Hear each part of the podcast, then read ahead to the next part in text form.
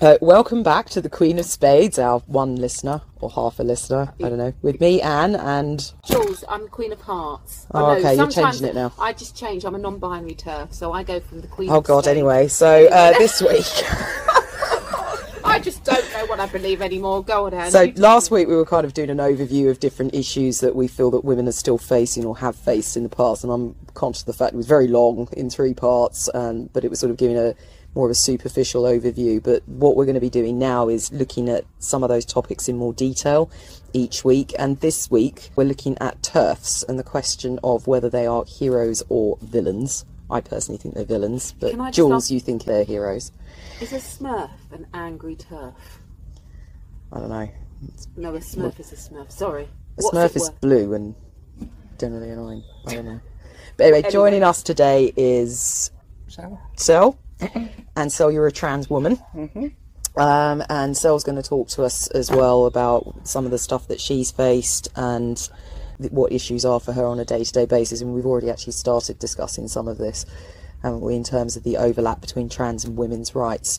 So I think what would actually be a good start, Sel, is if you could tell us when you transitioned, what it was like for you, how things have changed. so I transitioned, oh god, about 23, 24 years ago. Um, wasn't easy, took a long time. Obviously, I was growing up with no internet, no access to resources to know what was going on. So it took me an awfully long time to figure out. Always felt different. Anyway, goodbye. Did you, so can I just ask, did, did you feel this from when you were a child? Mm. Or did it sort of hit in adolescence? No, no, from three, four years old. Yeah, always had something, and it, it became much, much harder in adolescence and hmm. puberty. It hmm. became a real, a real struggle. There's no resources, as I say, no internet, so you muddled through. Went down a predominantly um, very masculine approach to life, trying to prove to myself and probably everybody around me that I was overtly masculine. So biker, tattoos, hmm. you name it. That's a common thing. Very you common find, thing, isn't yeah. it? Like they, they, they tend to be drawn to male-oriented jobs like police. it's, it's something to do with trying to prove to the world and, and yourself that there's nothing wrong with you. You're as normal as the next guy. Yeah, Yeah, transitioned. When I did transition, I got sacked from the job I was in yeah, because of that. I took my ex-employer to tribunal. yeah. Um, won the case hands down without because it was discrimination. It was a, a no-brainer to go to tribunal. So I just sailed through that. Mm. What I found was that the people were very like, okay, it's fine, we get it. You know, well, we don't get it, but if that's you, then that's you, and we all accept it. And then six months later, you bump into someone that was allegedly accepting, and you can see on that they cannot wait to get away from you quick enough. Mm. That's fine. But you know, each to their own, and I don't have anything against that. That's their, their choice.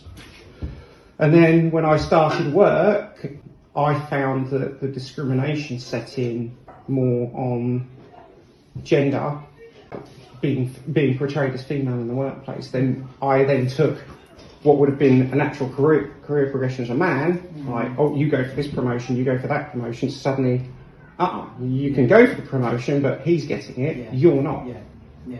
Um, and point in case my last company that I worked for, I got told by one of the senior senior senior managers mm. that I was next in line for one of the shift managers roles. Mm. And the guy that got it played golf with the MD. Yeah. So instantly that's like boom. Mm. And then when I go into an HR meeting and they say, Oh, you know, how do you feel about it? How do you expect me to feel about it? I'm more qualified, I'm better I'd be better at the job, I know the people, I know how to do the job. Yeah. He's never shown any interest in the role. I've shown interest in the role, trying to train for it, trying to get all the qualifications that I need for it, and all the right mm. training, spending time doing it. He's spent. He's been a supervisor, not a particularly good one, and then walks into the role mm. because he plays golf with the MD, mm. and then Boys in the blue. proves that he's not technically capable of it for quite some time because he's having help left, right, and centre, and you ask me to go in and help after you've turned me down for the role. Did you notice that with men, that when they don't know what they're doing, they can go for help or help is offered to Yeah. them? Whereas when you're a woman asking for help, it's, oh, why can't you do it? Yeah. Why can't you do it?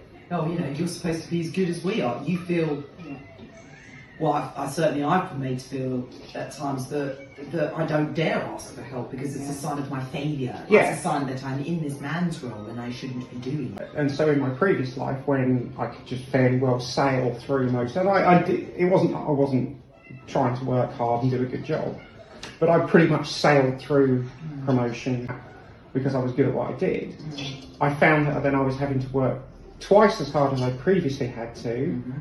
To prove that I had the skills and the ability to just get to that next level. So I was then having to do twice as much as I previously had to, mm. just to prove that I had the same skill set that I've always had, mm. but having to work doubly hard to prove it to somebody. Mm. Whereas previously, it would I would have just walked in and gone, "Yeah, well, you know how to do that. That's fine." Took that sort of patriarchy level, gave it up, step almost stepped down into now you've got to prove yourself in everything you do. Do you feel that's because you're a woman or do you feel it's because you're a trans woman? Um, I think to start with, because obviously it's not, I don't broadcast the fact I'm trans to everybody, um, because I think that'd be even more detrimental than portraying as female into a role. And I'm sure people know, I'm sure people guess, I'm sure people work it out. Mm, Almost nobody ever says anything to me. If they do, then so be it. So I don't know. I don't know whether it's the perception mm. or whether they think actually it's a female thing or it's a trans female thing. I don't know. I haven't got Because it's a clue. something that all women experience. Yeah. Certainly I do. I noticed a huge difference in how I was treated at work the moment I transitioned and got a job as female. So, from my perspective, I know from from like going to work, I previously as a man and now as a woman, or perceived as a woman in the workplace. Don't want to offend the radical feminists. Um, Oh, you can offend radical feminists. They're there to be that um, that what I find is that yes, I've had to work doubly hard. I've had to do all of these extra things to, to try and prove that I'm have the ability to do what I do. But to be fair, I've probably been more successful being trans than I was male. yeah, And I don't I don't know whether that's the mindset because I'm happier in myself yeah, and I'm not holding myself back, Yeah. or that actually I've worked doubly hard, therefore I've proved that. Whereas previously I was sort of probably cruising through life and Yeah. that promotion will come. Happens. Do you, do you think though it would have happened to you and it would have happened quicker though? oh god, yeah, Right. definitely. If I don't I mean, your life's better now, but do you think in terms of your career, had you not transitioned, where you are now would have happened faster? And with, I mean, you said that you were sacked, and you said earlier that Yeah. you had to take them to a tribunal when you transitioned. Yeah. I think I'd, I'd literally done my change of name deed and was applying for a new passport. So I was I was pretty committed to living full time and Mm. Yeah. being 100% taken seriously because that's not the sort of thing you're going to do on a whim. So to go to a tribunal where I'm then having to explain to a judge Mm. and to laymen why why I was sacked. And okay, yeah, it's a it's a legal proceeding. I'm not I'm not obliged to sit there and, but I have to read a statement. Had had you officially changed your gender? Yeah. Uh, no, technically on my birth certificate, no, No, I haven't. But my my I have a change of name deed. I have my passport is in now and I'm just trying to establish when this was. If it So was this was- before or after the Gender Recognition Act. That was in before the gender 2004. no before the gender recognition. Right. Okay. So did you have to go through and describe, and it, or persuade rather the court that you were a woman? Did you No. have to? You didn't no, have to go to be through. fair, to be fair, and and I will give the tribunal and the judge. I mean, the judge was Yeah, it would have been a tribunal. Sorry. Yeah. Yeah. mid 60s. The, the the workers layperson was probably what mid 50s Mm. and probably mid late 40s, early 50s on the um, employer's side. Mm. So I wasn't walking into a particularly what I thought was a progressive, forward-thinking Mm. tribunal. Mm. So for, to sit through that and then to have to sit in a witness box and read a statement on what happened and why I was seeking damages for, for discrimination Mm. on the basis of being trans was quite intimidating.